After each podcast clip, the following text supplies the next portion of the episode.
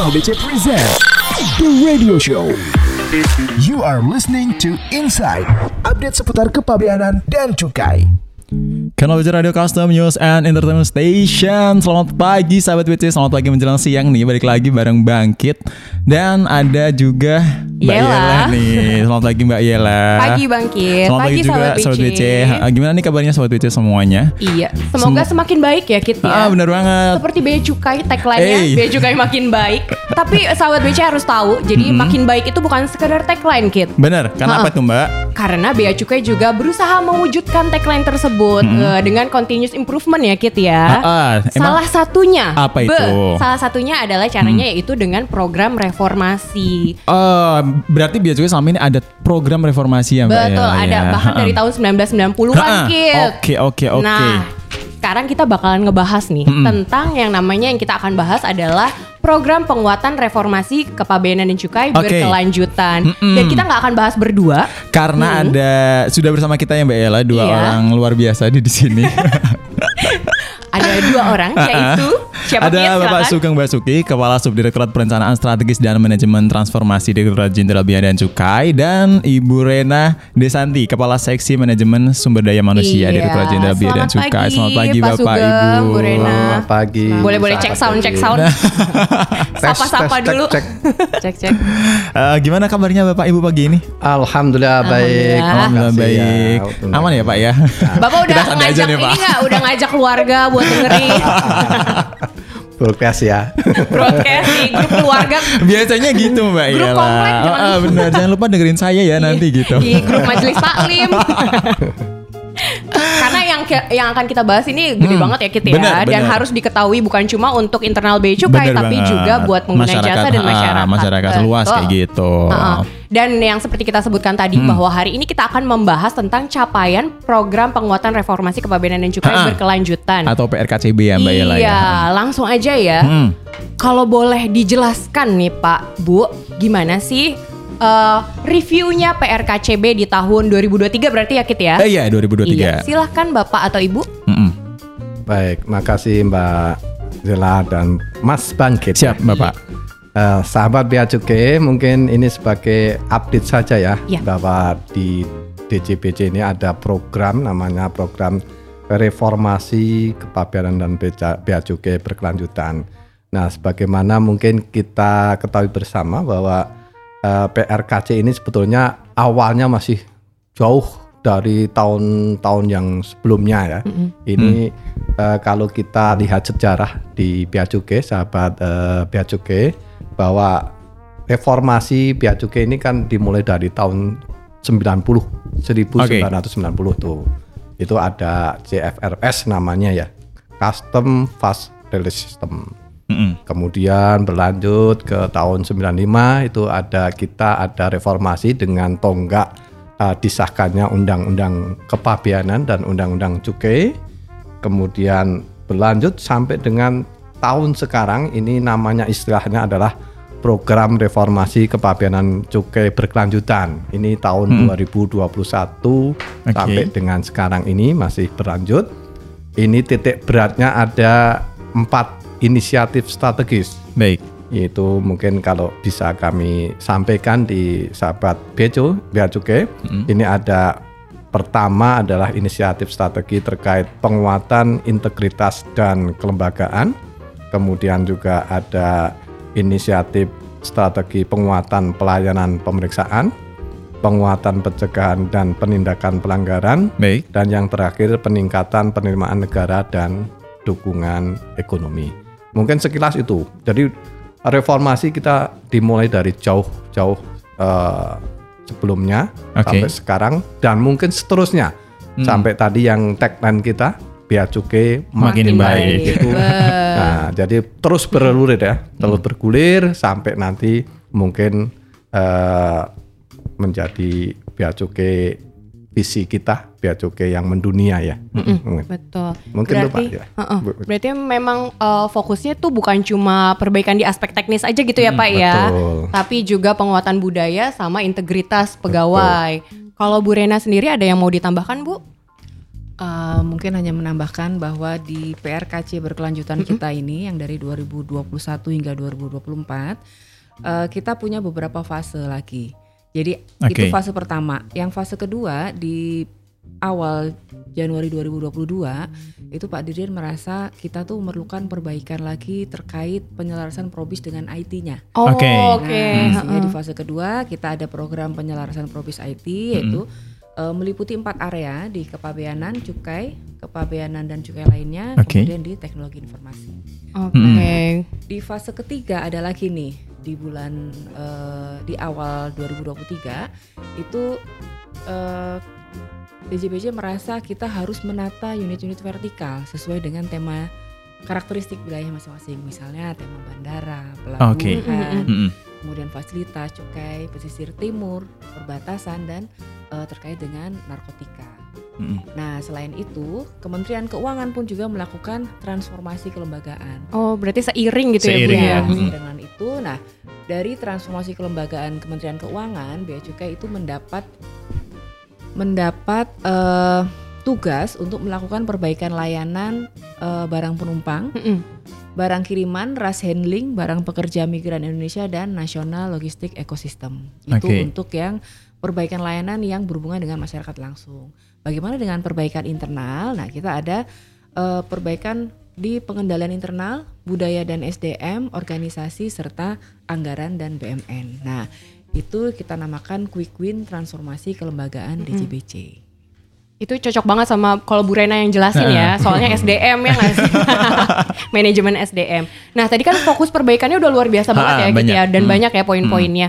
Untuk ini juga impact-nya nih, kan kita mau tahu juga nih apa yang udah berdampak positif ya bagi organisasi dan juga masyarakat. Masyarakat juga ya Mbak Ella ya. Boleh tolong dijelaskan Pak Sugeng? Ya, baik sahabat Bea Cukai, mungkin tadi adalah program-programnya reformasi kepabeanan cukai berkelanjutan ya.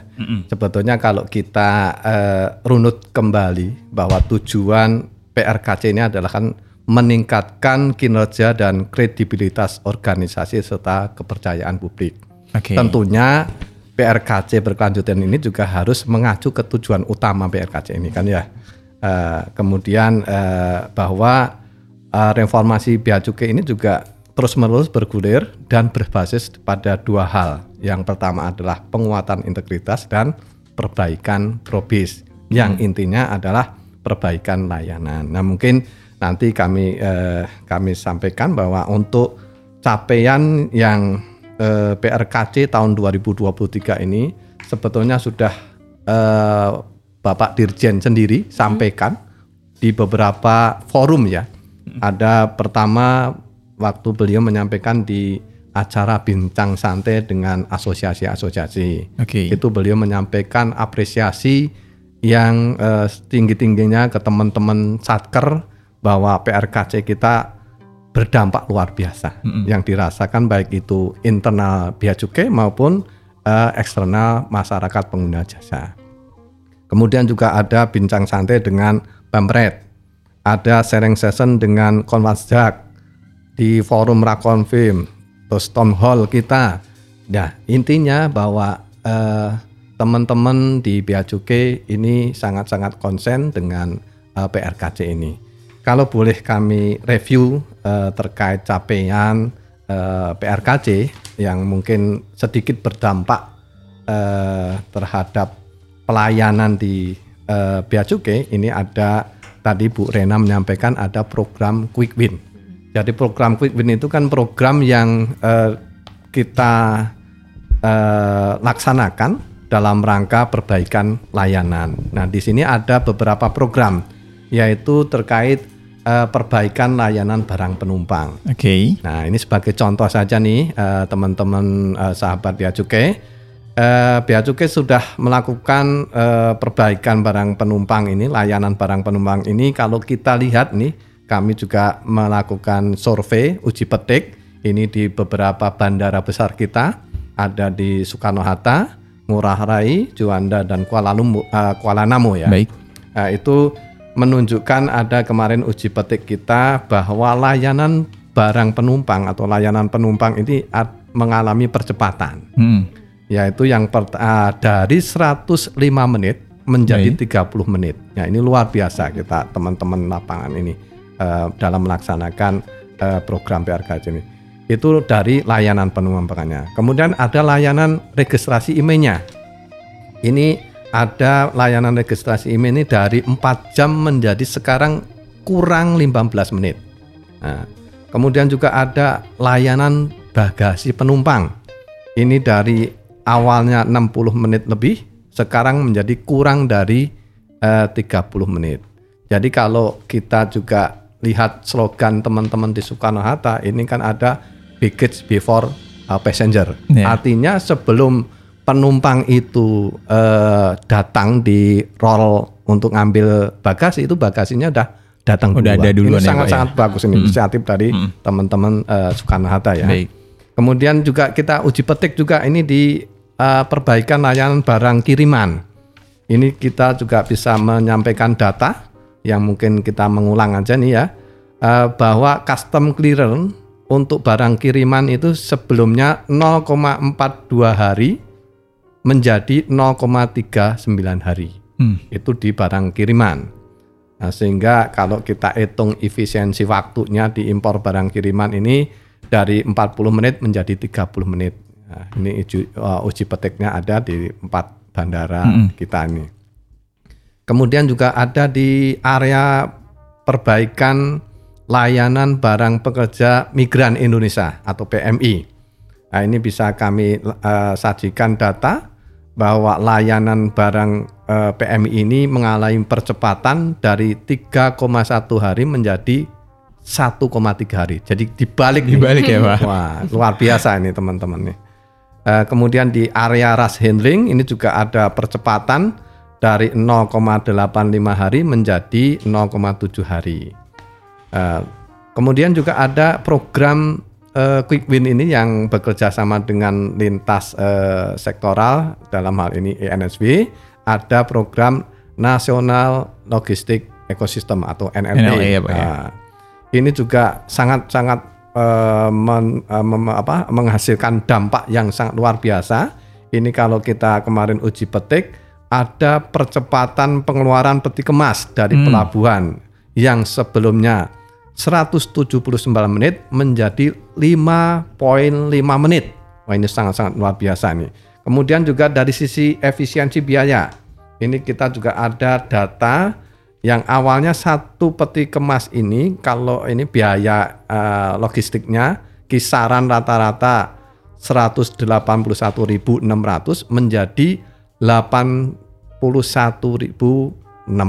Jadi hilang 100.000-nya. 100.000 ya Pak ya. Nah, ini beberapa dampak layanan yang kita perbaiki dari program PRKC. Mungkin Bu Rhena silakan mungkin yang dampak bagi organisasi kita. Ya, Bu, silakan ditambah Bu. Banyak nih Bu. Silakan. Siap.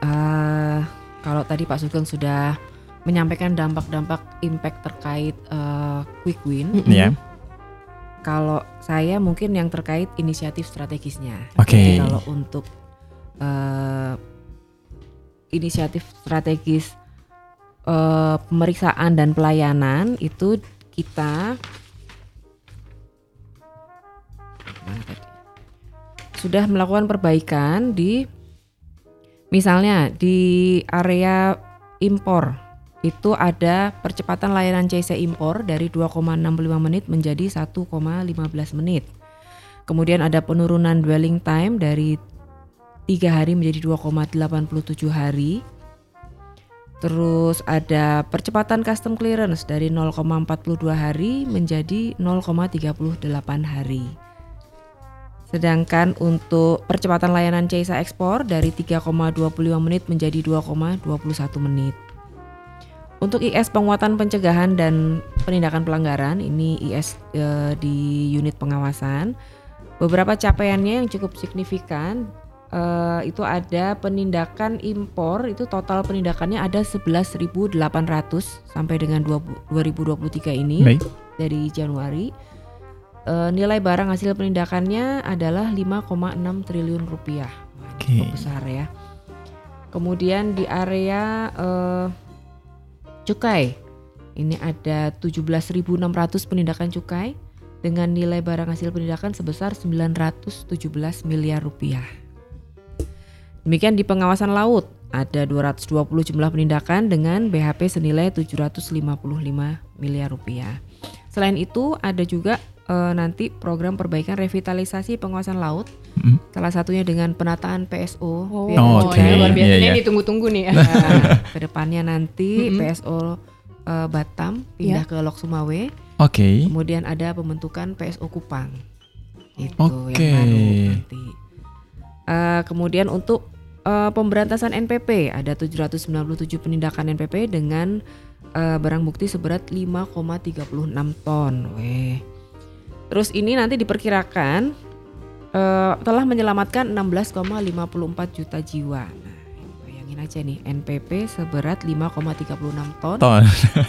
Itu bisa membahayakan 16,54 juta jiwa. Generasi muda kita.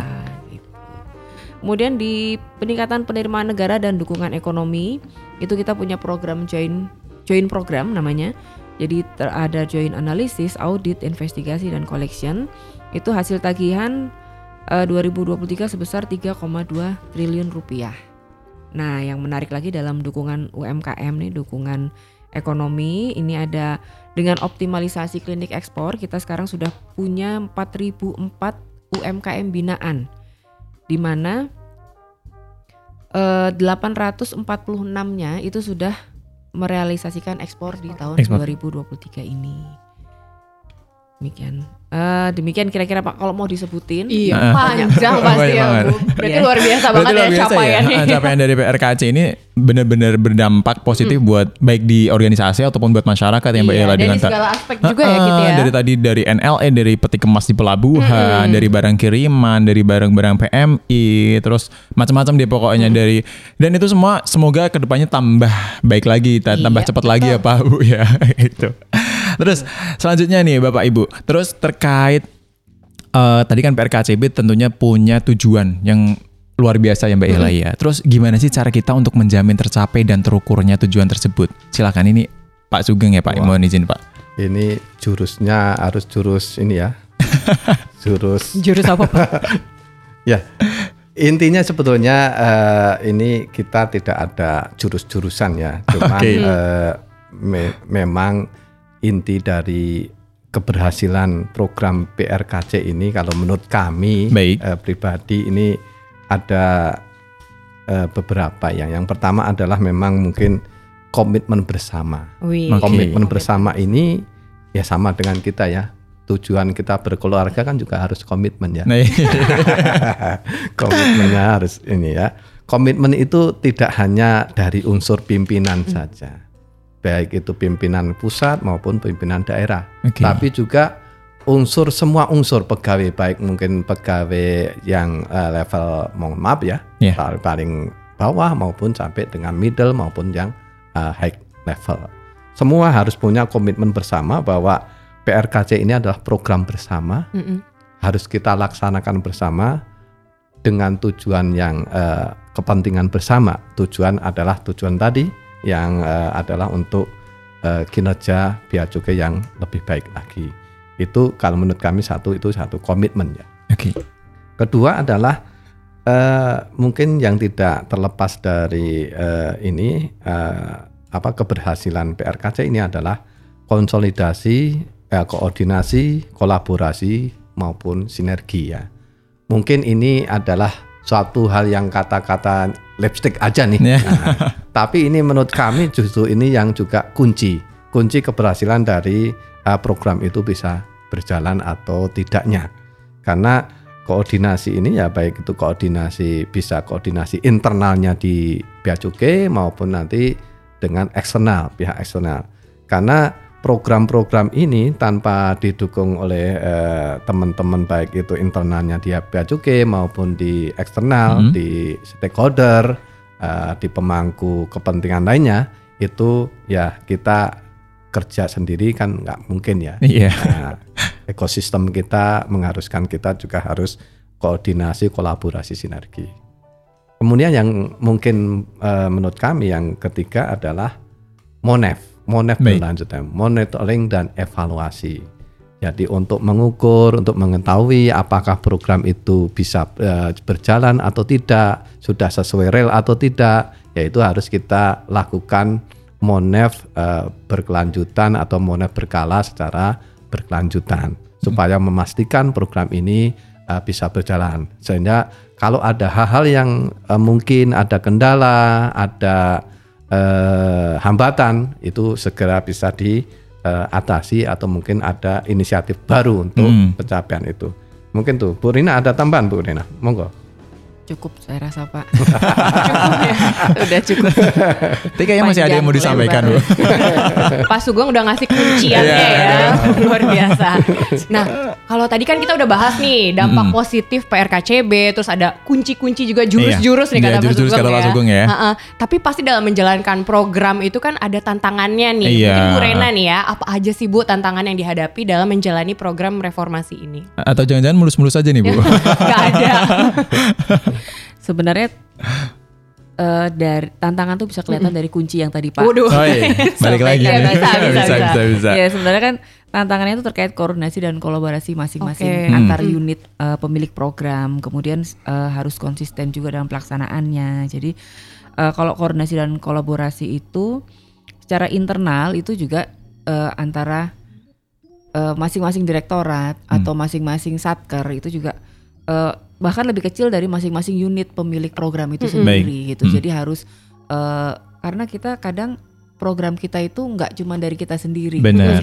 Hubungan dengan unit lain. Nah itu harus senantiasa koordinasi dan kolaborasinya diperkuat di situ gitu. Kemudian untuk program-program yang terkait dengan KL lain gitu ya. Program itu sinergi juga, gitu ya. Program sinergi itu juga itu tantangan juga sih untuk kita. Bagaimana menyamakan semangat ya, semangat, menyamakan persepsi atas untuk tujuan program itu supaya tercapai. Gitu ya.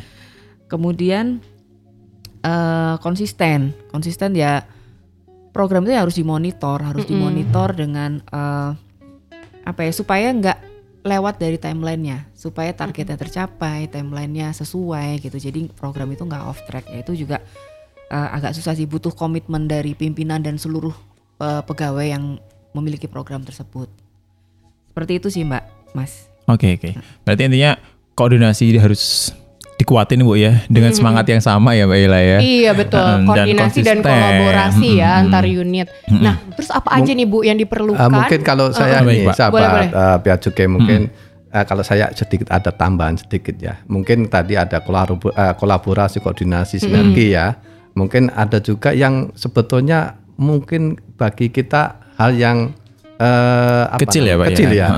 Jadi yang paling susah itu kalau kita berjuang itu adalah mempertahankan capaian itu kan.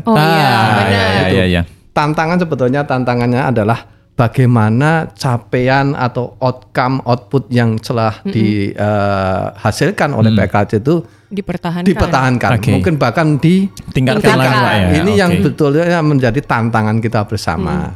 Nah, sehingga mungkin tantangan berikutnya adalah bagaimana kita bisa mencetuskan inovasi-inovasi baru dalam rangka PRKC berkelanjutan ini. Nah, mungkin sahabat Bea Cukai, kalau mungkin kami bisa sedikit ilustrasikan. Ini kan seperti kita membina rumah tangga. Asik. Ya. Balik lagi ya Mbak Ila. Iya. Masih ngarang ke situ ya kalau Pak Sugeng. Filosofinya kan kita lihat ya, filosofinya dalam membina keluarga ini kan kalau kita baru nyari pasangan itu kan segala jurus, segala trik, segala inovasi, segala sumber daya, sumber tenaga kita kerahkan ya kan untuk mencapai atau untuk mendapatkan pasangan tersebut. Nah, tapi begitu pasangan sudah dapat, nah itu tantangan berikutnya adalah bagaimana mempertahankan pasangan itu menjadi pasangan sehidup semati kan begitu ya.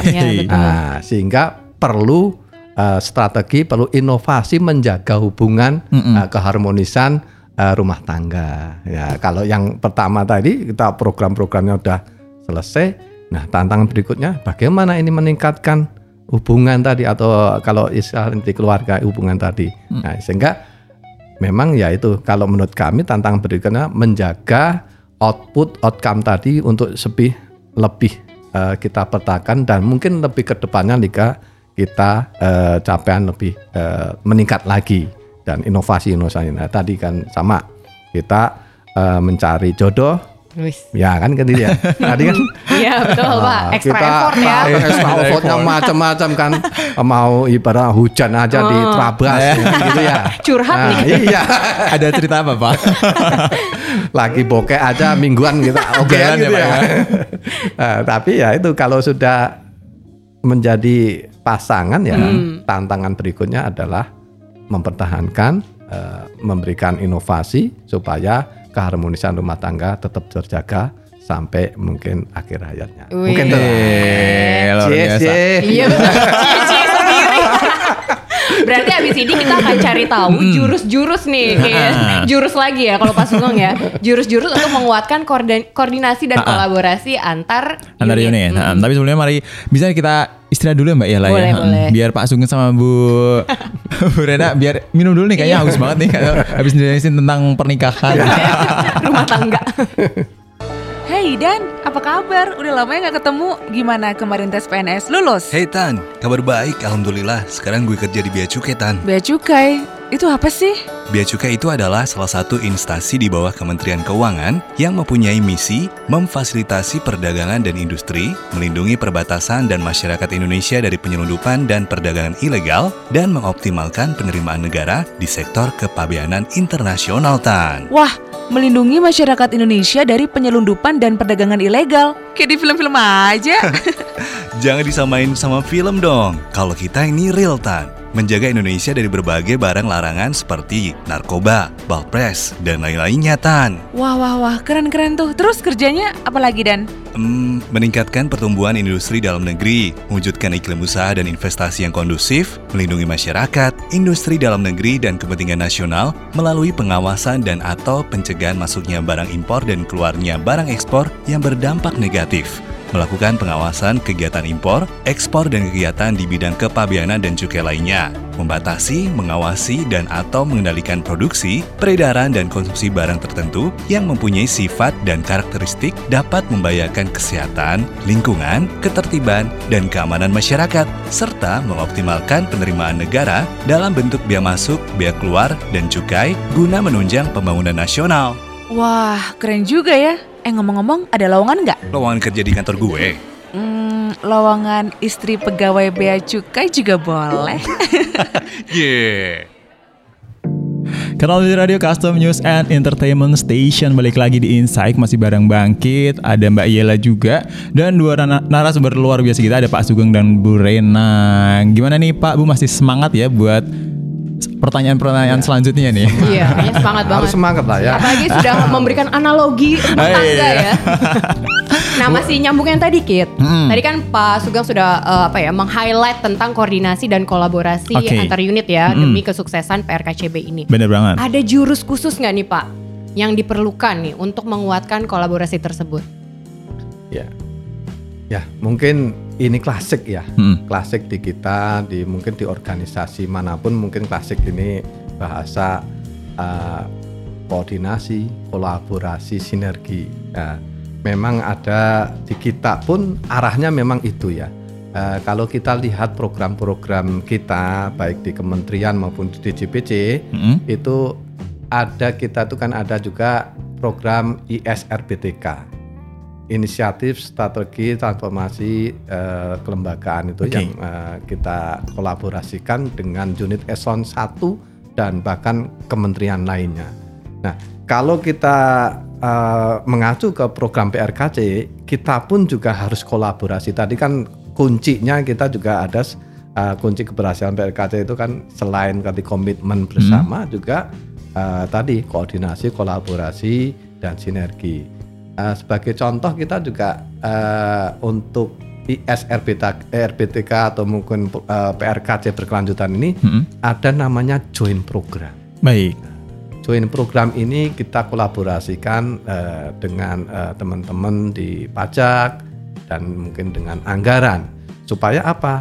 Supaya memang optimalisasi penerimaan ini benar-benar bisa kita gali, kita tingkatkan supaya target yang menjadi beban kita semua adalah bisa tercapai. Ini ada squad team ya, misalnya join program, squad team, kemudian juga ada beberapa program yang mungkin sebagai contoh adalah kolaborasi kita dengan kementerian atau badan atau lembaga lain. Kita di Bea Cukai ada penguatan organisasi. Kemarin kita punya direktorat baru, direktorat interdiksi narkotik. Yeah. Ini juga bekerja sama atau melakukan PKS, perjanjian kerjasama dengan BNN. Kalau kita lihat dampaknya sangat-sangat luar biasa. Tadi Bu Rhena sudah menyampaikan outcome dari penguatan pengawasan ini, bekerja sama dengan koordinasi dengan APH lain lah, tidak hanya BNN, dengan kepolisian, dengan kejaksaan dan sebagai TNI ya. Tadi bahwa tahun ini pun kita kalau di total hampir 6 ton ya tadi disampaikan. Yeah, yeah. Nah, itu kan sangat luar biasa. Memang arah dari program-program kita ini memang perlu dilakukan koordinasi dan kolaborasi antar unit. Mungkin itu ya. Juga tadi ada INSW. Ya, itu kan juga tadi dampaknya sangat luar biasa tuh, dari percepatan pengeluaran peti kemas maupun dari cost logistiknya kita menurun. Nah, ini beberapa bentuk koordinasi kolaborasi dengan instansi atau unit lain. Nah, mungkin tantangan ke depan ya bahwa kita lebih harus mengintensifkan kolaborasi, koordinasi, sinergi ini supaya lebih erat lagi, yaitu slogan kita Kementerian Satu ya.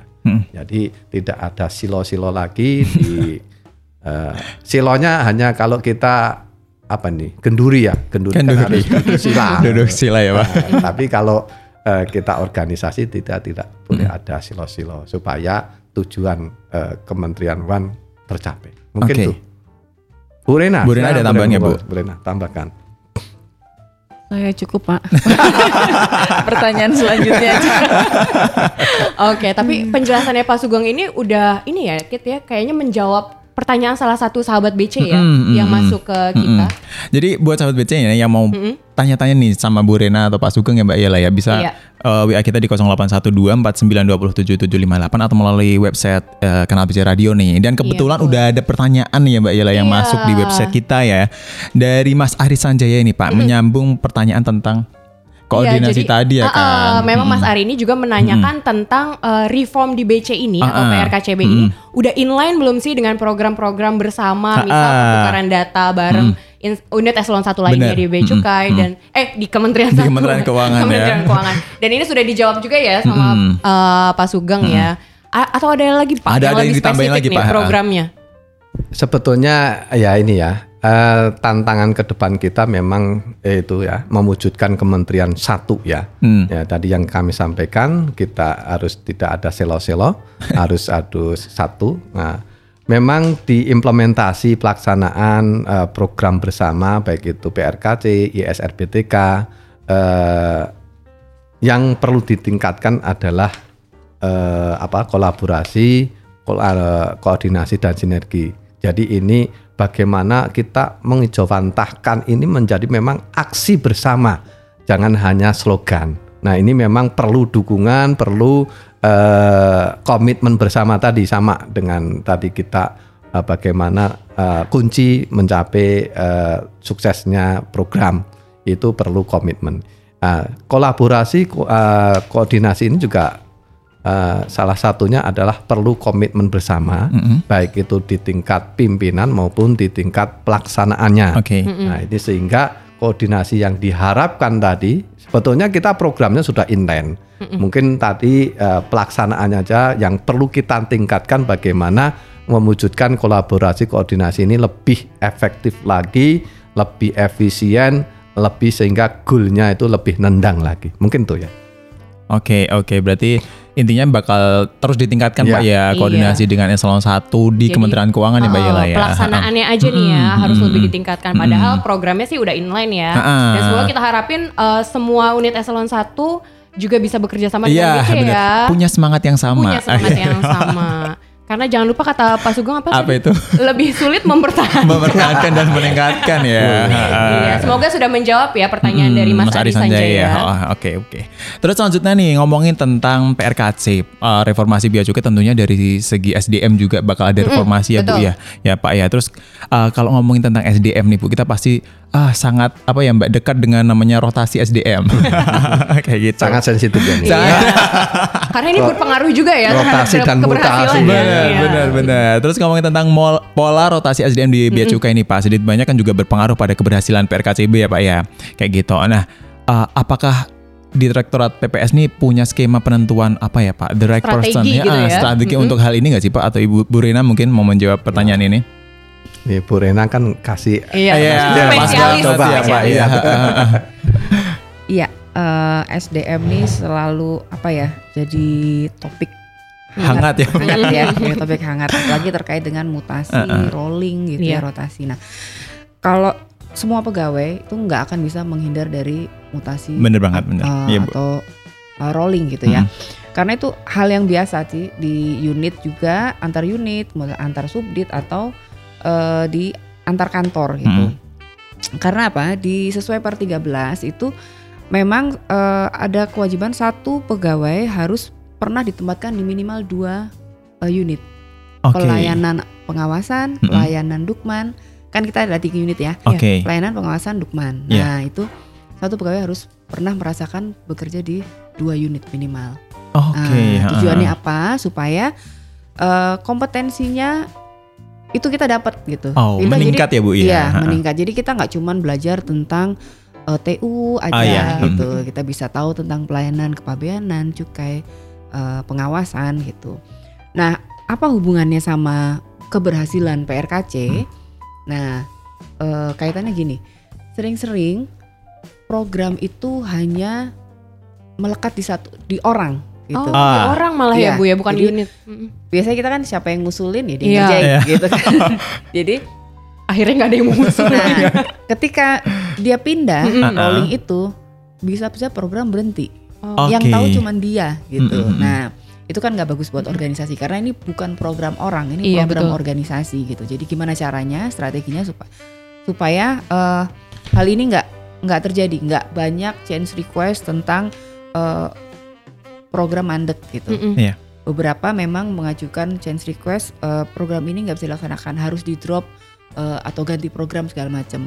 Setelah kita teliti ternyata nggak ada yang jalaninnya lagi. Mereka tidak transfer knowledge. Jadi strateginya adalah ketika kita menyusun program, menetapkan program itu kita harus melakukan internalisasi ke semua pegawai bahwa ini loh kita punya program inovasi ini misalnya di kantor kita atau program reform ini di kantor kita. Tujuannya ini loh. Jadi ayo kita sama-sama mencapai ketujuan itu, sama seperti tadi Pak Sugeng analogikan dengan mencari jodoh. Mencari jodoh ya. Jadi kita sama-sama bareng-bareng ketujuan itu gitu. Jadi ketika yang satu mutasi, lepas, yang lain masih bisa gitu mengawal program itu. Kemudian lakukan transfer knowledge gitu. Jadi misalnya dalam satu unit PKC misalnya dia punya program klinik ekspor, kan collab sama PLI biasanya ya. Nah itu pastikan semua anggota tim tahu tujuannya apa, sehingga mereka tahu step-step untuk mencapai tujuan itu apa yang harus dilakukan gitu. Kemudian yang ketiga optimalisasi squad team.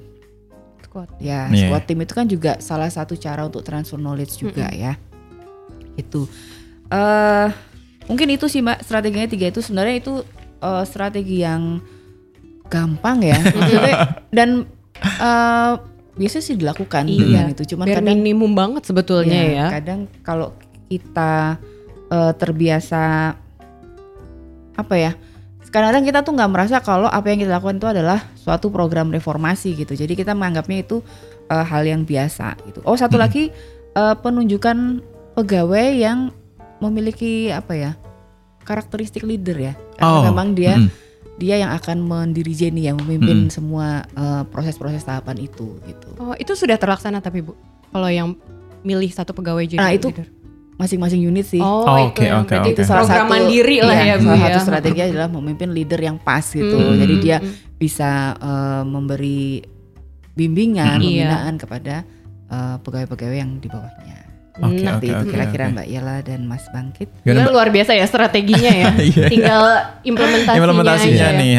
Mungkin sedikit tambahan. Gimana tuh, Pak? Sahabat Bea Cukai. Mungkin kalau di Bea Cukai terkait pola mutasi atau rotasi ini kan sudah ada perdirjennya sendiri ya, per 13 tahun 2022. Nah mungkin karena umurnya masih 1 tahun ya memang implementasinya belum bisa memuaskan semua pihak ya, karena ini akan berproses terus ya.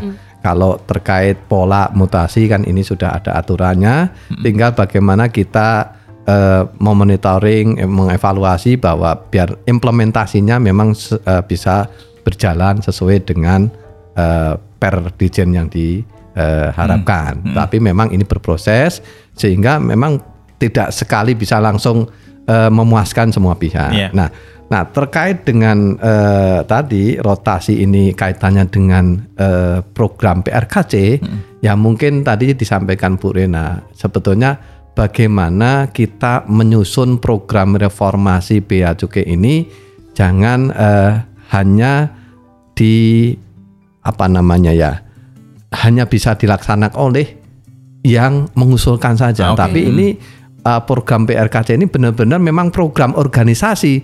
Jadi kalau nanti pegawai atau pejabat yang bersangkutan rolling atau mutasi, ya tidak berhenti, bisa dilanjutkan. Makanya tadi ada beberapa tahapan atau mungkin step-step untuk supaya program yang ditetapkan ini tetap bisa berjalan. Sehingga tantangannya adalah bagaimana menyusun program PRKC ini memang benar-benar untuk organisasi, bukan hanya personal, atas dasar personal tadi, betul. Mungkin itu tambahnya. Oke. Iya, jadi memang penting banget ya soal pegawai ini ya, biar performnya bagus, biar PRKCB juga sukses dan meningkat ya Mbak Yela. Nah selain pola rotasi SDM nih, kita juga ada pertanyaan nih yang masih nyambung, ada pertanyaan yang masuk nih tentang SDM ya Mbak Yela ya. SDM yaitu dari Pak Handoko. Halo, apakah bisa bertanya? Bisa. Jadi Pak Handoko ini mempertanyakan bahwa reform custom ini ada gak sih lingkup kejujuran pegawai atau integritas? Nah, jangan-jangan hanya perbaikan layanan tetapi internal tidak. Tentu tidak. Langsung dijawab. Gimana Bu Rhena, mungkin ada tanggapan? Siap. Untuk perbaikan integritas kita ada di inisiatif strategis pertama malam itu ya. Penguatan integritas dan kelembagaan.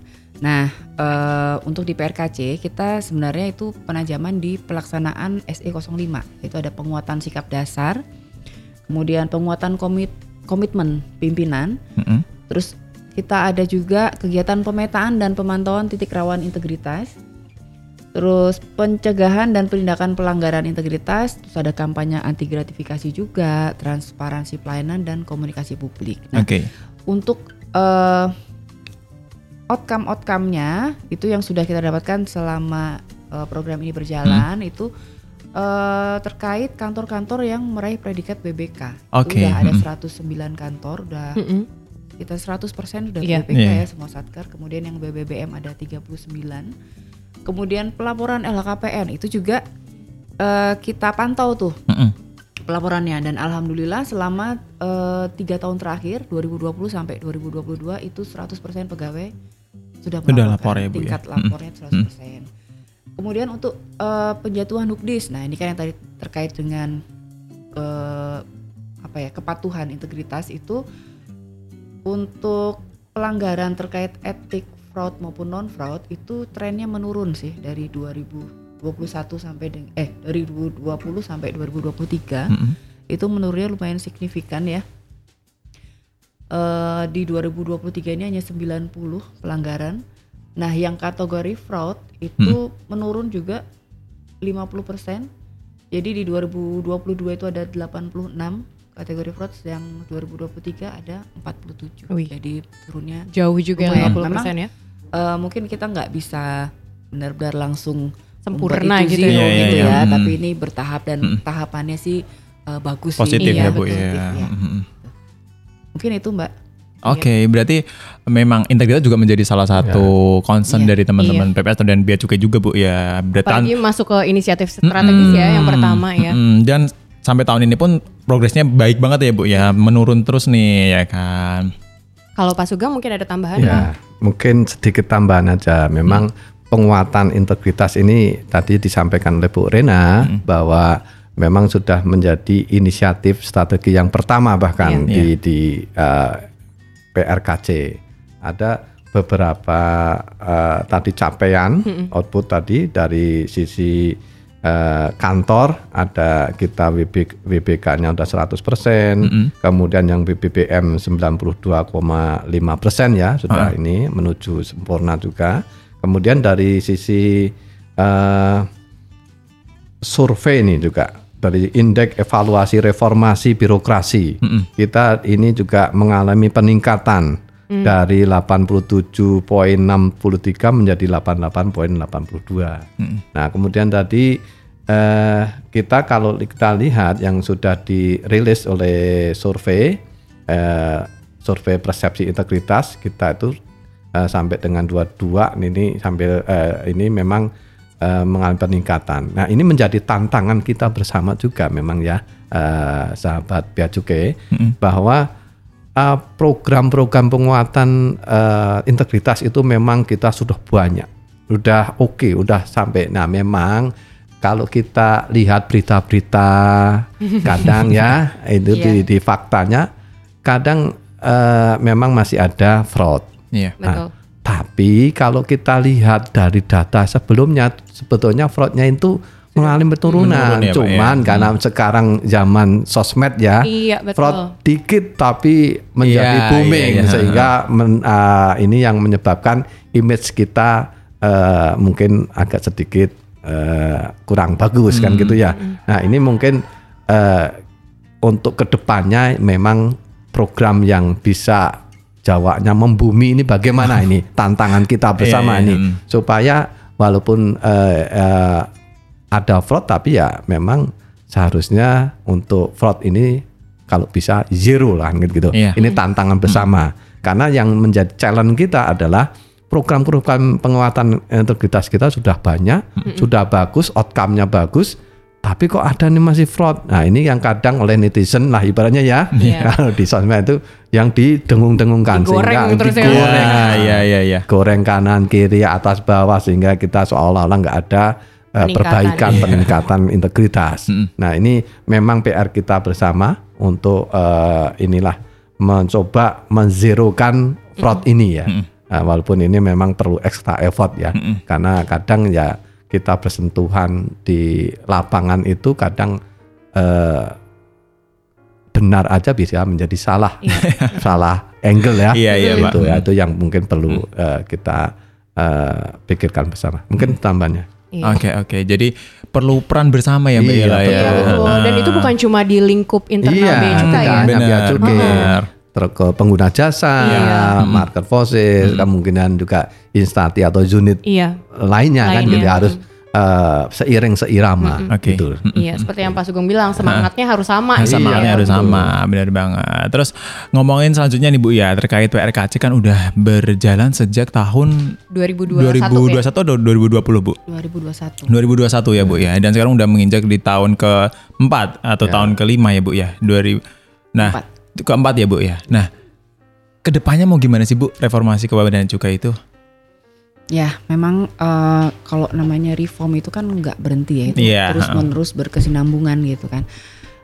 Tentunya kedepannya kita pengen program dan inisiatif strategis baru ya harus terus dirumuskan sesuai dengan untuk menjawab tantangan dan kondisi lingkungan strategis yang terus berubah. Baik. Tapi tidak boleh melupakan bahwa kita punya perencanaan strategis Kementerian Keuangan. Jadi nggak boleh harus inline dari dengan itu. Jadi di 4 tujuan renstra kita DJBC itu adalah sama dengan renstra Kementerian Keuangan. Jadi untuk program reformnya juga nggak boleh lari dari itu. Yang pertama pengelolaan fiskal yang sehat dan berkelanjutan. Kemudian tujuan kedua tentunya harus berhubungan dengan perlindungan masyarakat dan dukungan ekonomi. kemudian penerimaan negara yang optimal di tujuan ketiga, dan tujuan keempat birokrasi dan layanan publik yang agile, efektif, dan efisien. Jadi kita nggak akan jauh-jauh dari situ. Kemudian kita juga mengajukan inisiatif strategis reformasi birokrasi transformasi kelembagaan di 2024 nanti untuk kedepannya, itu terkait bagaimana rekrutmen SDM sesuai dengan roadmap Kemenkeu, kemudian penguatan organisasi, penguatan Wasla tadi yang sempat di-spill tentang PSO tadi, kemudian nanti ada penambahan kapal juga, segala macam, penambahan SDM AKP, kemudian penyusunan roadmap kebijakan tarif CHT. Ini setiap tahunnya juga pasti akan berubah-berubah, dan kita juga akan ada ekstensifikasi cukai juga. Kemudian pengembangan core system DJBC, ini pengembangan CEISA. Kemudian terkait free trade area dan pengukuran dampak kawasan ekonomi terhadap perekonomian. Itu di Direktorat Fasilitas ya, nanti akan mengusul seperti itu. Jadi memang kita nggak lari dari 4 tujuan Renstra dengan ISRBTK, tapi nanti untuk program reformnya akan dibuat lebih tajam terkait perbaikan pelayanan dan pengawasan. Nah, mungkin gitu. Mungkin Pak Sugeng ada yang mau ditambahkan? Ya mungkin tadi ya, artinya kedepannya reformasi kita Bea Cukai ya, reformasi Bea Cukai ini kan tidak terlepas dari reformasi kementerian. Jadi kita menetapkan program pun juga harus inline dengan kementerian tadi ya, yang seperti tadi mungkin sudah kami sampaikan bahwa ke depan reformasi Bea Cukai ini bagaimana bisa mengimplementasikan, membuat strategikan terkait tujuan-tujuan organisasi, tujuan Kementerian Keuangan ya tadi disampaikan oleh Bu Rhena, ini tujuan Renstra pun kita masih mengacu. Jadi kalau kita lihat timingnya memang ini ada sedikit ini ya. Kita sekarang ini baru menyusun Renstra 2025-2029.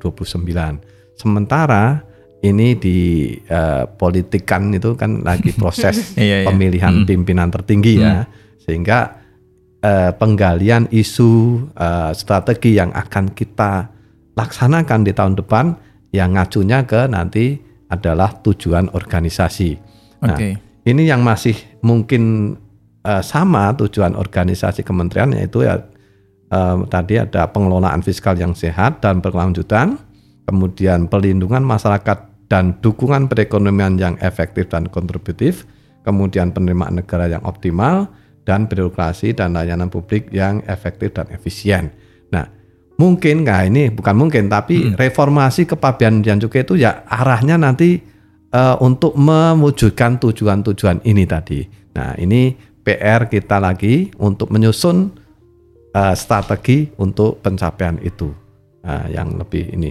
Intinya bagaimana kita membuat strategi yang lebih efektif lagi, lebih efisien lagi dalam rangka peningkatan pengawasan dan pelayanan Bea Cukai.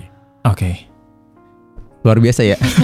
Speeches nih, banyak banget dan positif semua nih program-program ke depan nih. Tapi kalau selanjutnya nih Pak Sugeng, Bu Rhena, kalau tadi kan udah ada target dan program yang luar biasa nih. Terus tapi bagaimana sih perencanaannya nih untuk membuat program-program yang impactful nih, yang strategis, terobosan yang high impact atau ya yang inovatif dan solutif, Bu? Gimana itu Pak Sugeng? Pak Sugeng gimana Pak? Ya. Pak? Jadi kami ada beberapa langkah ya untuk mencoba menyusun strategi-strategi lagi ya, supaya bisa menjawab tantangan-tantangan zaman atau tantangan tuntutan masyarakat terkait layanan dan layanan dari Bea Cukai. Kalau kita coba ini beberapa langkah yang kami lakukan adalah monef terkait program-program yang ada. Artinya apakah program itu sudah menutup atau tantangan dari masyarakat? Apakah itu program itu bisa dilanjutkan untuk kedepannya? Itu kita ada beberapa monef. Selain monef, kita juga menggali isu-isu strategi dari baik itu internal maupun itu vertikal atau eksternal.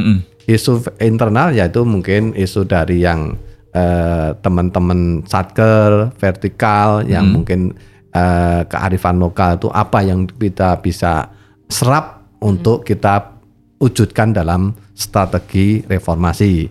Kemudian juga tadi kita ada strategi button up. Button up itu dari atas, nanti dari rancangan rencana jangka panjang pembangunan, jangka menengah pembangunan, jangka pendek pembangunan bagaimana, kemudian range-nya kementerian bagaimana, kemudian juga nanti kita wujudkan ke range-nya kita. Okay. Artinya kita coba menggali isu-isu dari beberapa penjuru mata angin ya. Ini analoginya bagus-bagus ya. Iya. Jadi tidak hanya internal tapi kita gali semua isu-isu dari penjuru tadi. Nah setelah mungkin itu ya kita coba mengidentifikasi. Ya, ini kayak ini ya, kita bukan ngajarin ini, cuman secara learning by doing aja nih ya, bahwa kita ada mungkin nanti perlu identifikasi kondisi saat ini bagaimana, masalahnya, tantangannya, kemudian tujuan yang kita harapkan itu bagaimana, itu mungkin menjadi faktor-faktor penentuan strateginya. Kemudian juga kriteria PRKC yang adaptif, tepat, sasaran, dan mungkin solutif juga. Kemudian mengoptimalkan sumber daya yang ada, SDM, waktu, IT dan sebagainya. Yang mungkin yang tidak kalah pentingnya ya, ini mungkin sering ketinggalan di kita, bahwa program itu harusnya dan haruslah, bukan harusnya, harus ada output atau outcome yang terukur, sehingga dampak nanti kalau program itu selesai ya memang bisa dirasakan baik itu internal maupun eksternal kita. Nah, jadi jangan sampai kita membuat program, membuat strategi selesai, ya udah selesai aja, close kan gitu. Tapi dampaknya nggak ada, efeknya nggak ada. Itu yang mungkin tantangan kita nanti, bahwa program atau strategi kita PRKC harus bisa memberikan dampak, output ataupun outcome baik itu internal maupun eksternal. Mungkin itu ya. Luar biasa Pak Sugeng. Nah, ada lagi nih, tadi kan udah disebutin sama Pak Sugeng ya, kalau misalnya implementasi PRKCB di 2024 itu bukan cuma sinergi ya, tapi juga mandiri gitu ya, program kerja mandiri yang menyesuaikan sama kearifan lokal gitu ya, karakteristik dan kebutuhan daerah, organisasi di tiap-tiap unit kerja gitu ya. Nah, ada pertanyaan nih Pak Sugeng dari seseorang yang sepertinya mau jadi inovator ya, kayaknya ya. Ada Mas Arief Sulistia yang bertanya, kalau ngomongin reform ini kan isunya hanya di tingkat atas ya, di tingkat pelaksana sepertinya jauh sekali alias banyak yang nggak ngeh juga. Padahal reform ini menyasar hampir setiap sisi organisasi. Nah gimana nih tanggapannya Bapak Ibu? Ya baik, ini masukan yang bagus ya, bahwa mungkin kita ini tadi yang kami sampaikan, untuk kedepannya bagaimana program reformasi Bea Cukai ini lebih membumi lagi, lebih bisa tadi merangkul semuanya. Makanya kami menggali sekarang ini, mencoba menggali semua isu dari seluruh mata angin tadi. Nah mungkin reform-reform yang sudah ditetapkan itu kurang sempurna ya. Kedepannya inilah kita coba sempurnakan dengan kita menggali dari beberapa tadi usulan-usulan satker, apa yang memang teman-teman satker potret di lapangan. Nah itu yang perlu kami gali, dan mungkin juga kami juga perlu keaktifan dari teman-teman di satker. Kalau memang ada isu strategi dari daerah yang memang ini perlu diangkat ke tingkat pusat, ya monggo diajukan. Nah, biar kami yang view-nya mungkin kurang helikopter lah itu, kurang helikopter ya, bisa lebih melihat lagi ke bawah. Mungkin itu ya. Jadi malah justru kami meminta keaktifan dari teman-teman satker untuk memberikan masukan-masukan terkait penggalian isu yang di teman-teman di lapangan apa yang di perlukan untuk mereform, baik itu reform organisasi, layanan, pengawasan dan sebagainya. Nah itu sebagai tanda tadi kunci keberhasilan PRKC kan adalah kebersamaan. Jawanya itu underbanding semua. Jadi merasa underbanding.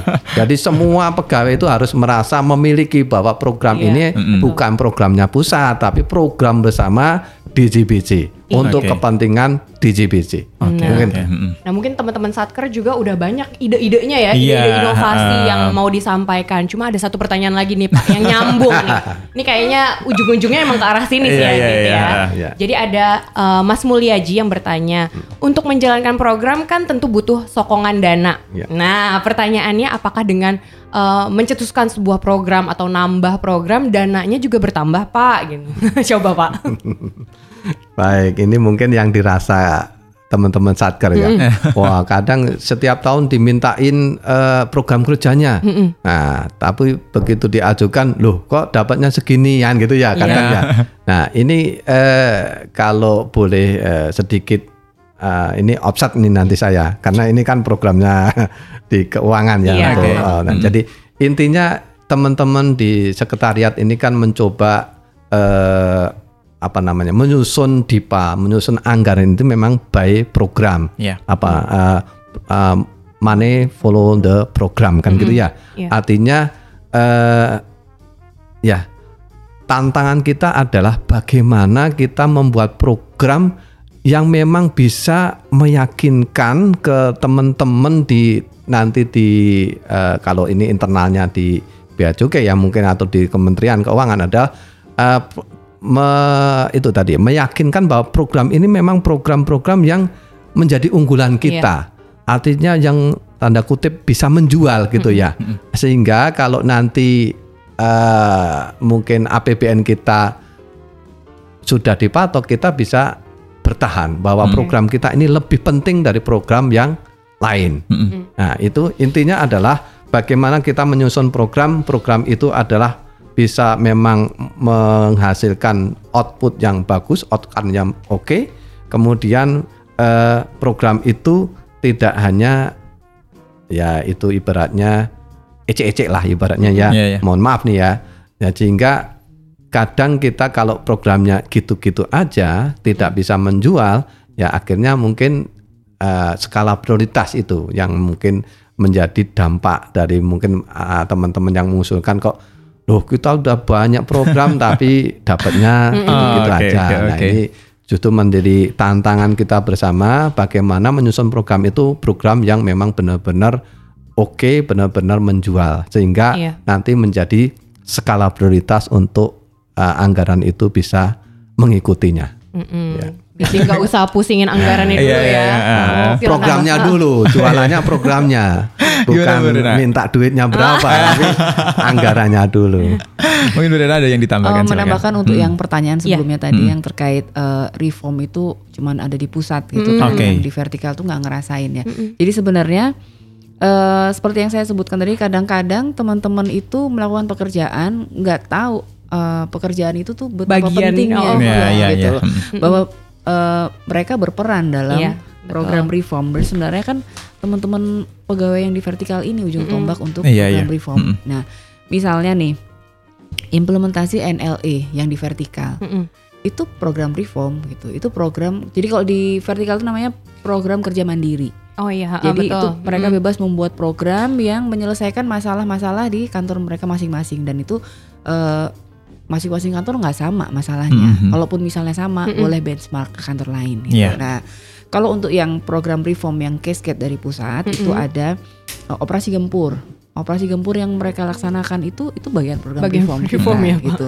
Kemudian implementasi NLE, kemudian ada klinik ekspor. Hampir semua kantor melaksanakan klinik ekspor. Nah, itu juga program reform dari kita, gitu. Nah, mungkin kenapa mereka tidak merasakan itu sebagai reform karena internalisasinya mungkin kurang ya. Mungkin itu masukan juga buat kami bahwa internalisasi dari kami nggak nyampe tuh sampai ke bawah gitu kan. Jadi mungkin juga kita minta bantuan nanti dari para pimpinan Satker untuk membantu menginternalisasikan program reform sampai ke pegawai terbawahnya. Seperti itu. Oke. Jadi butuh internalisasi yang lebih lagi Bu ya, biar teman-teman di Satker bisa lebih paham lagi nih betapa pentingnya peran mereka buat reformasi bea cukai gitu ya Mbak Ella ya. Bahkan di KBPJ juga komunikasi publik tuh termasuk program reform ya. Itu yang kita kerjakan sehari-hari, termasuk kanal BC Radio ini ya. Benar. Dan Bravo itu laporannya setiap bulan. Iya, kita Bangkit juga nggak sadar nih kayaknya. Sadar dong. Udah paham ya. Luar biasa sekali Mbak Ella ya perbincangan kita hari ini, informasi-informasi tentang reformasi kepabeanan dan cukai. Oh, udah lengkap banget nih disampaikan sama Pak Sugeng dan Bu Rhena. Tapi kayaknya udah sampai jam 11.30 lebih nih ya. Kita nggak kerasa nih udah jam 11.30 lebih bareng Bu Rhena dan Pak Sugeng. Tapi sebelum kita menutup Insight pada hari ini, Pak Sugeng atau Bu Rhena ada closing statement nggak Bu buat sahabat BC yang lagi dengerin pada siang ini?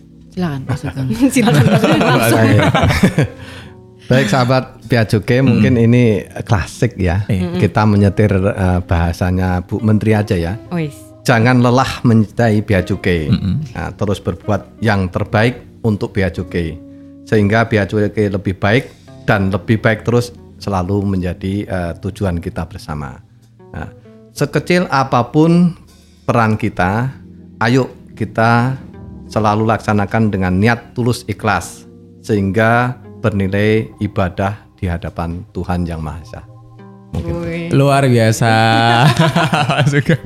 Jadi makin semangat kerja ya. Jadi makin semangat kerja. Oke, terima kasih Sobat BC yang udah bersama dengan kita ya Mbak Ella ya. Dari jam berapa tadi ya Mbak Ella? Setengah 11 sampai jam setengah 12 lebih nih bareng Bu Rhena dan Pak Sugeng. Terima kasih juga buat Pak Sugeng, Bu Rhena yang sudah mau mampir ke sini ya Mbak Ella, cerita-cerita tentang PRKCB. Saya Bangkit, saya Ella dan Bu Rhena. Besok Pak Sugeng undur diri dari ruang siar Kanal BC Radio. Dengerin juga program-program kita lainnya. Ada apa aja Mbak Ella? Ada Obsesi, ada Inspirasi Pagi. Bener, ada Religi Pagi juga. Iya betul. Gitu. Tentunya dengan informasi-informasi yang menarik dan penyiar-penyiar yang kece. Oke, terima kasih atas kebersamaannya. Kami undur diri. Terima kasih, bye-bye.